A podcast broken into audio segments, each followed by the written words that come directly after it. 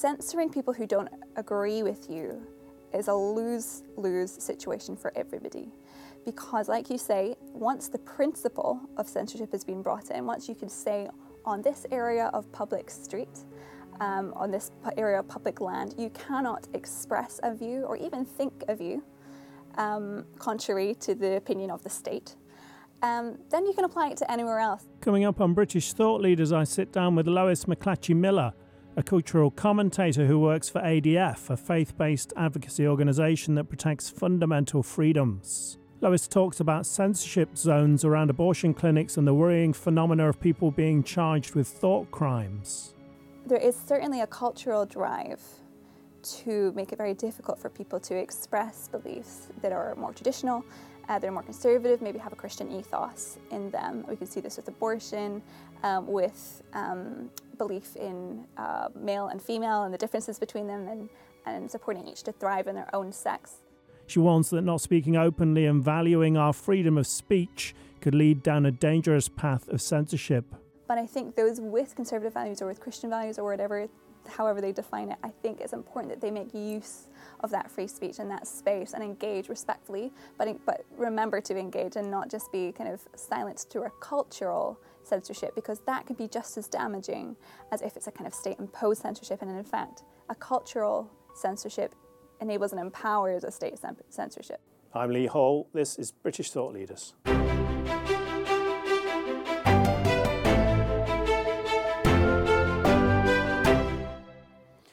Lois McLatchie Miller, thank you for joining us on British Thought Leaders. Thank you for having me.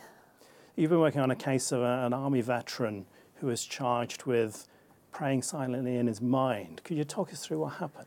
No, it's an incredible case. You would think this was 1984, but in fact it's 2023 in Britain.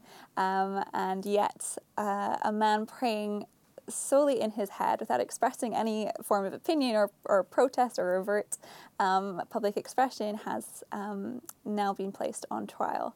I'll take you back to the day it happened to kind of talk through the story. Um, Adam, as you mentioned, is an, an, army veteran. He served in Afghanistan uh, because he believes in fundamental freedoms and democracy and, and the things that kind of Britain, the values that Britain was, was built on. Um, and he also carries a little bit of a personal story in relation to abortion. So, 22 years ago, um, he actually paid for an abortion for his then girlfriend. It's a decision that to this day fills him with deep regrets and remorse, um, and he feels he could have handled that situation a lot better. And it's something that he feels driven to pray about that situation all those years ago, and then with sympathy to the men and women who are dealing with that difficult uh, decision uh, today about abortion, he, he feels drawn to pray for them too. So Adam was out. Um, he stopped by an abortion facility in Bournemouth and he prayed in his mind. We've discussed the fact that you're stood behind the tree, so most of the time you're out of sight of the clinic, you're not approaching anybody, no, I'm not. you're not overtly protesting, praying, anything like that. So my understanding is, and her understanding is, what you're doing now, you can do. Yeah, that um, would be my if, that would be my understanding as yeah, well. Um, and literally, like I said, in, in, 20 years of doing this, I've never dealt with a breach of a PSPO. So it's yes. new for me as well, which I had to have a proper read of it because I don't want to come in and say, right, you're you're yes. under arrest and put my hands on you. Yes. Because then I've assaulted you. yes. Well, I, yeah. that's how it is. I, I, the same rules apply to me as they do to everybody else. So that's where we're at. Um.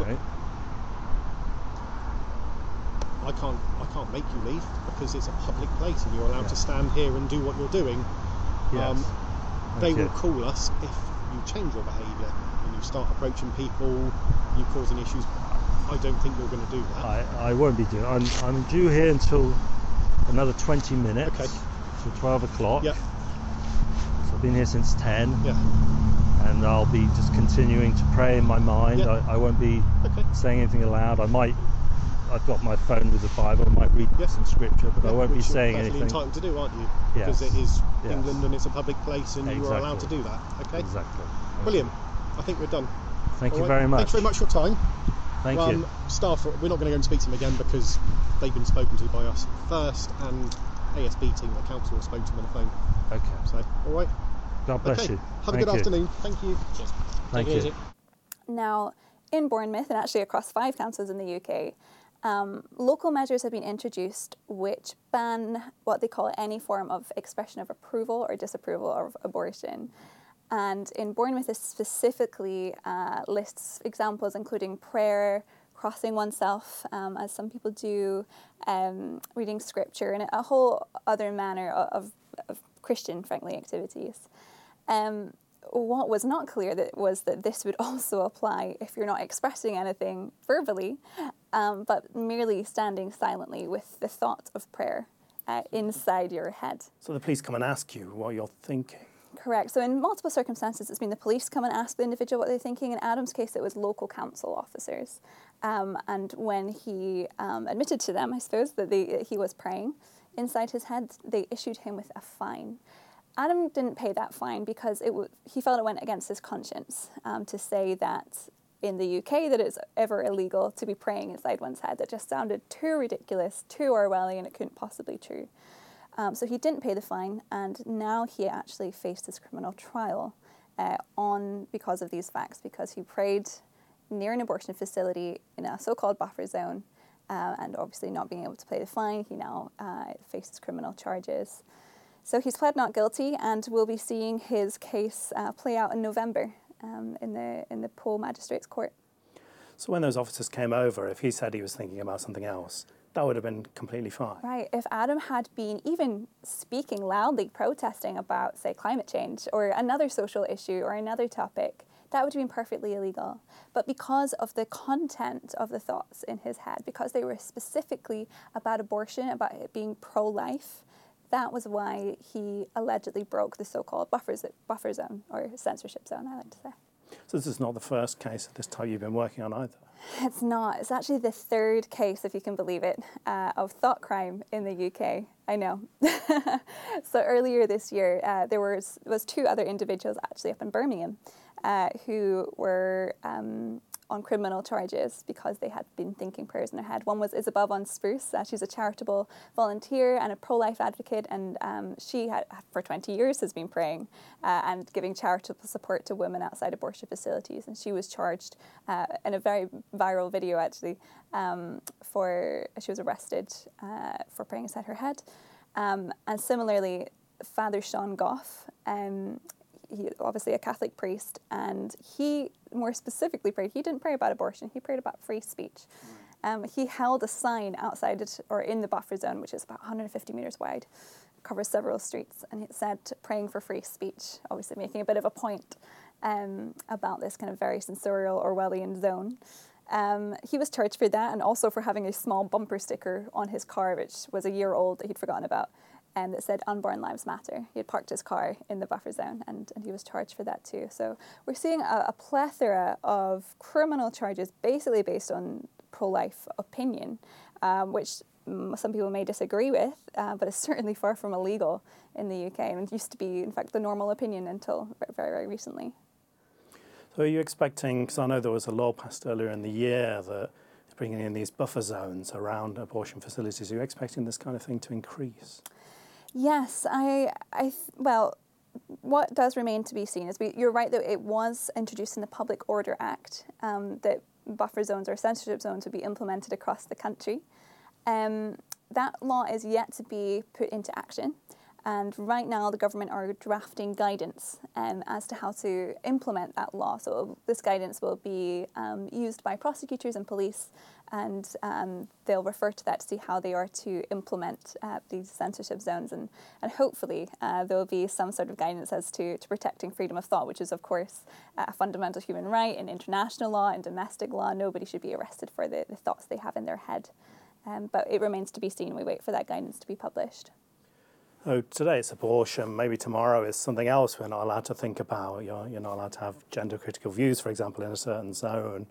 Yeah, how does this affect the freedom of people in the UK more widely? Yeah, no, I think that's a really important point to bring up because not everybody agrees with Adam or Isabel or Father Sean. Not everybody agrees that, well, they, they would phrase it like this that everybody has the right to life, no matter if they're born or unborn, if they're male or female, whatever you know characteristic they hold. Every, every human being has the right to life. And they would also say that women deserve far better than abortion, that we're failing women by having such a high abortion rate in this country. Now, I appreciate that people hold different views on this topic. Um, but censoring people who don't agree with you is a lose lose situation for everybody. Because, like you say, once the principle of censorship has been brought in, once you can say on this area of public street, um, on this area of public land, you cannot express a view or even think a view um, contrary to the opinion of the state. Um, then you can apply it to anywhere else. So, you know, it could be that, um, like, gender critical thought is, is another view that's often under pressure once we have censorship zones for, for abortion, why not have a censorship zone around another you know area of, of the town that you know people might be offended by gender critical thought in? We have to protect free speech for everybody, or else we have free speech for nobody. So these um, buffer zones and then the new law you're talking about, how, how does that work? So it's all done under the auspices of influence. Now, people who have campaigned for buffer zones would say that they are a measure against harassment against women in a very vulnerable state, a very vulnerable day of their lives. And if that was what buffer zones did, that would be great because no woman should be harassed at any point of her life, let alone on, on such uh, a difficult day of her life. And I absolutely agree that harassment is illegal and thank goodness for that. It is already illegal. So there are already powers that exist within the police force to deal with instances of harassment as and when they occur, which, by the way, the data shows is, is actually not common um, outside of abortion facilities. The majority of people who are volunteering near abortion facilities are doing one of two things. They're either praying um, about this very important social issue, which remember affects one in three women in our country. This is something that really affects many people's lives, and, and why should, should people who pray not feel that they can pray about this issue? Or they might also be offering charitable support. There are charities that do an excellent work at saying, you know what, there are many women in this country who have an abortion uh, without necessarily wanting to. I think uh, the latest figures from the BBC uh, was almost one in five uh, women who have abortions would actually prefer not to. So clearly, there's other factors at play here. Maybe it's an economic decision. Maybe they need better financial support. Maybe they need um, practical support. Maybe they're daunted at the thought of motherhood, but you know would would would like to rely on somebody for uh, practical supplies and that kind of thing. Maybe it's kind of emotional support. Maybe they, they just feel unsupported uh, by their friend group or their parents or their partner or whoever it is. But what we can see from that statistic is that there are reasons that are compelling women to do this thing, which is we know is um, a traumatic decision. We know has um, repercussions for mental health for women, and that many, including myself, believe um, is detrimental to the lives of, of unborn children, and that we can do much better to support all of these groups in society. So these charitable volunteers will offer services and leaflets about help that's available to women financial, emotional, practical, whatever it may be, so that they have a different choice, that they have options, that they can abor- uh, avoid abortion if they would like to. And I think that's a great thing. And I think whether you call yourself pro life, pro choice, pro abortion, this is something that we can all get behind. Nobody thinks that a woman should be having an abortion against her will. So let's all try and combat that. And that's what a lot of these volunteers are doing outside the clinics. Unfortunately, with the new law that's being introduced uh, through the Public Order Act, this good activity, this good, lawful, and helpful activity will now be illegal to stand and offer help, charitable help to women uh, who might want to hear about options available to them. So the law covers influencing people. Literally, you can start a conversation. And as you say, there's one in five women don't want an abortion, you'd think that they might kind of appreciate an interception of some sort. But so are we really empowering them by making that illegal? Right. It's not pro-choice. It's no choice. It's removing options from women. And by the way, if we think about it like this, these are consensual conversations taking place between two adults um, about an important topic. Why should the state come in and censor a conversation assuming on the woman's behalf that she doesn't want to hear this information. That seems very um, kind of uh, paternalistic and, and unsupportive of women to me.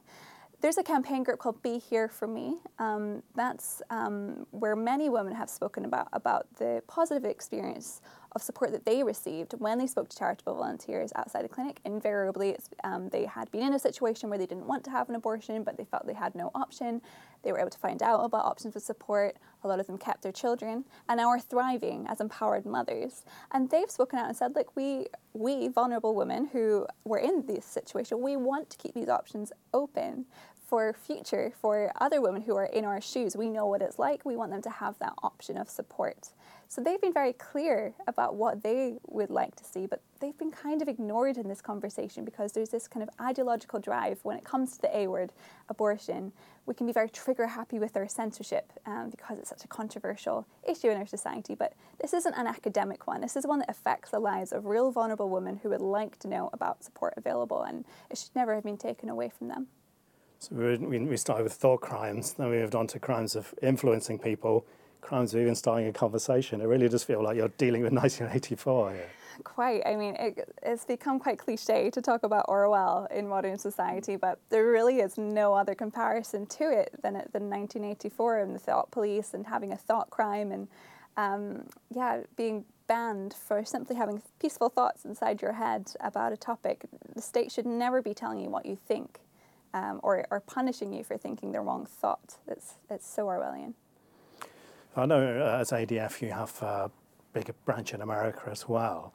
Do you feel it's quite different kind of dealing with abortion issues here than, than maybe your colleagues in America have? I think it's a lot more mainstream to be against abortion in America. It's certainly a very different culture where it's spoken about a lot more. It's a political issue. It's not a political issue here because all of the main parties would be pro-abortion. Um, so it's it's less of a divisive kind of voting issue, which means it's less likely to be in the news and the papers and public discussion. Um, and it's quite easy for people, I think, in the UK to dismiss this topic and say, "Oh, that's an American thing," and that is just. I, if you beg my pardon, I think that's quite a lazy approach to a very important topic because Britain actually protected life to a far greater extent than America did until a couple of years ago. Um, in America, under um, their previous legislation, it was possible in some states, and actually still is today, to get an abortion all the way up to term. Now, Britain has a different approach and um, had capped abortion at 24 weeks, which is was um, uh, a tighter or a, a more protective view than the states had. I will say that Britain, in comparison to Europe, is actually a lot less protective of life. So most people don't realize that we have a 24 week abortion cap, and that's about six months. So if you think about a six month pregnancy bump, it's a quite a large baby at that point, quite developed. Most European nations actually cap at 12 weeks or 15 weeks. Um, so we were about double. Um, so we actually have a very, very extreme, I would say, abortion situation here in the UK. And I think, you know, it's these are people who are living in Britain that we have a duty to to be looking at the best policy solutions, to be looking to make sure that women aren't kind of abandoned to abortion and that that's the best option available to them because no little girl wants to grow up having an abortion. It's never the best scenario. We want them to have empowered choices to become mothers, uh, and we want to make sure that you know we have are supporting the next generation here in Britain.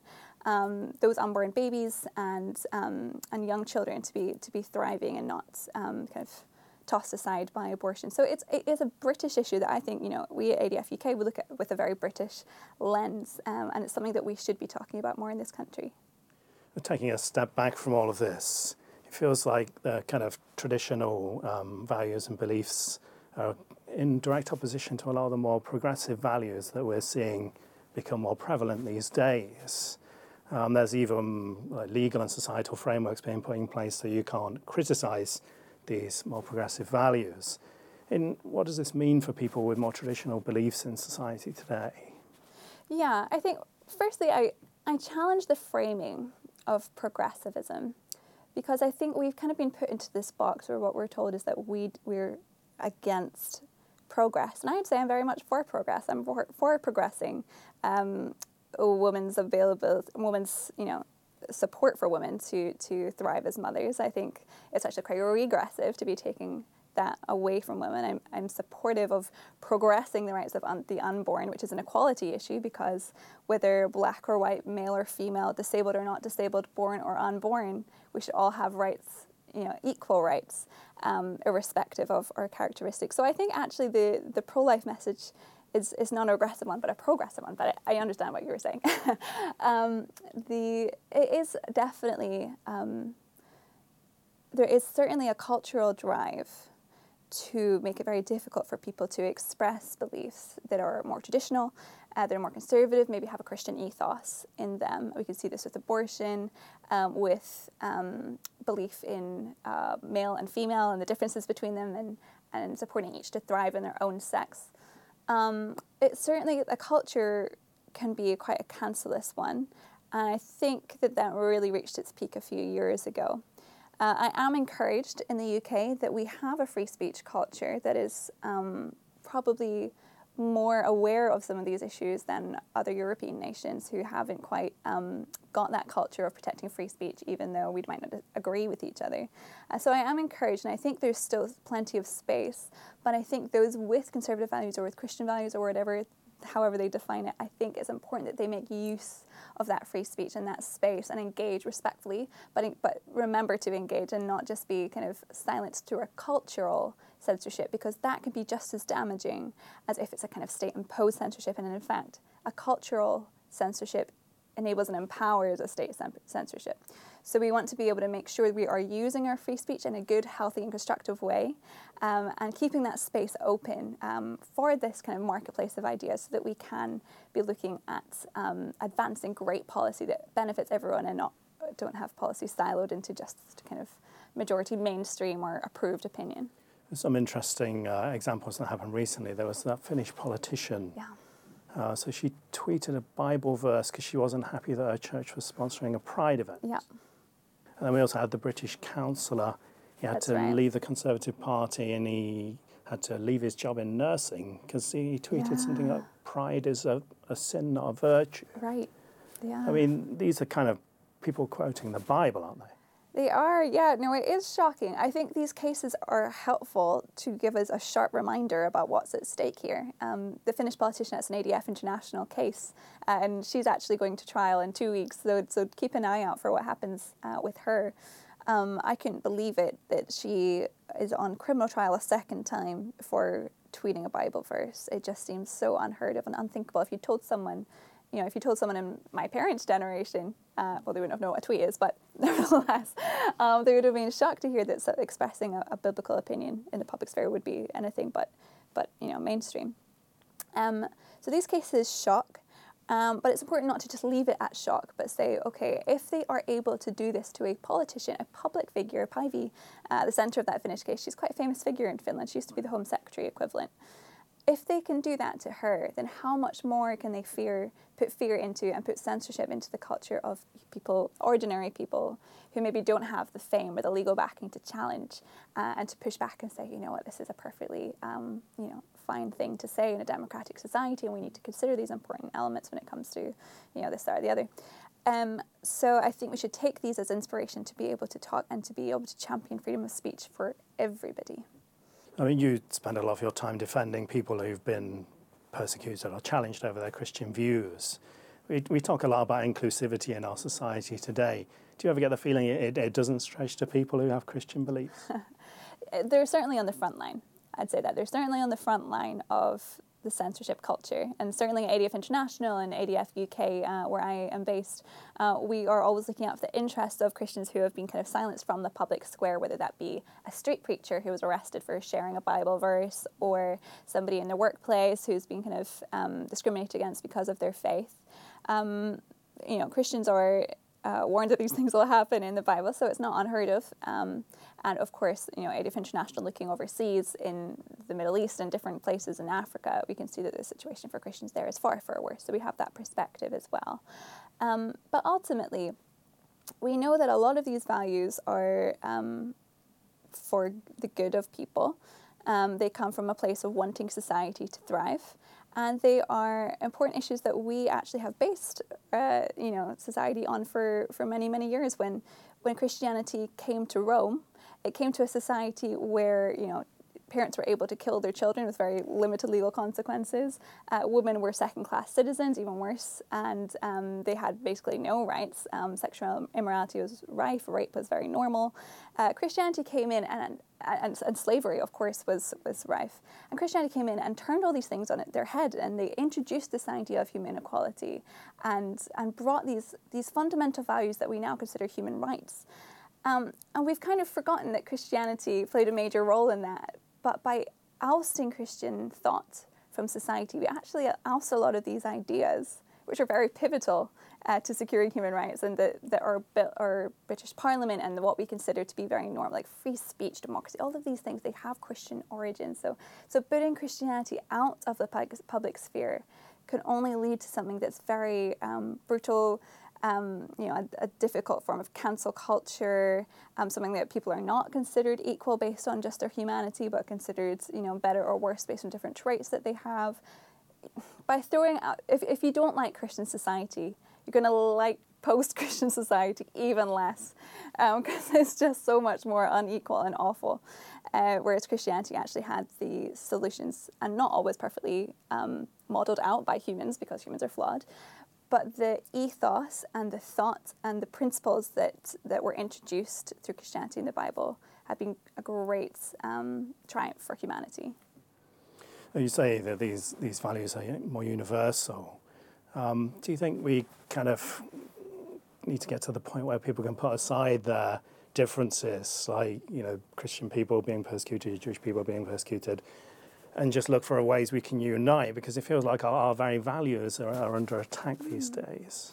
Yeah, I think you can unite with, with anyone who's on the same side of your cause. Um, I think that's a great principle to have. We certainly have it ADF stands for Alliance Defending Freedom. Alliance is in our name. We will build alliances uh, with anybody who agrees with us on a specific issue. So, with free speech, um, for example, we might not agree with everybody's use of free speech.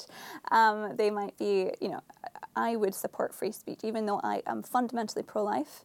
I would support someone else's free speech to disagree with me and to support abortion because then we can have a conversation.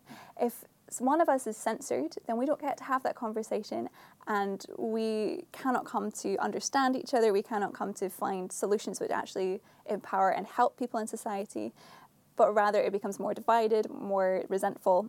So I, we can see that play out on different issues. So I think you can find, you know, one issue that you connect with someone on, and great, champion that together. It doesn't mean you're going to be working with them on everything else that you work on, but I think that's a good principle to have. Lois McLatchie Miller, thank you for joining us on British Thought Leaders. Thank you so much.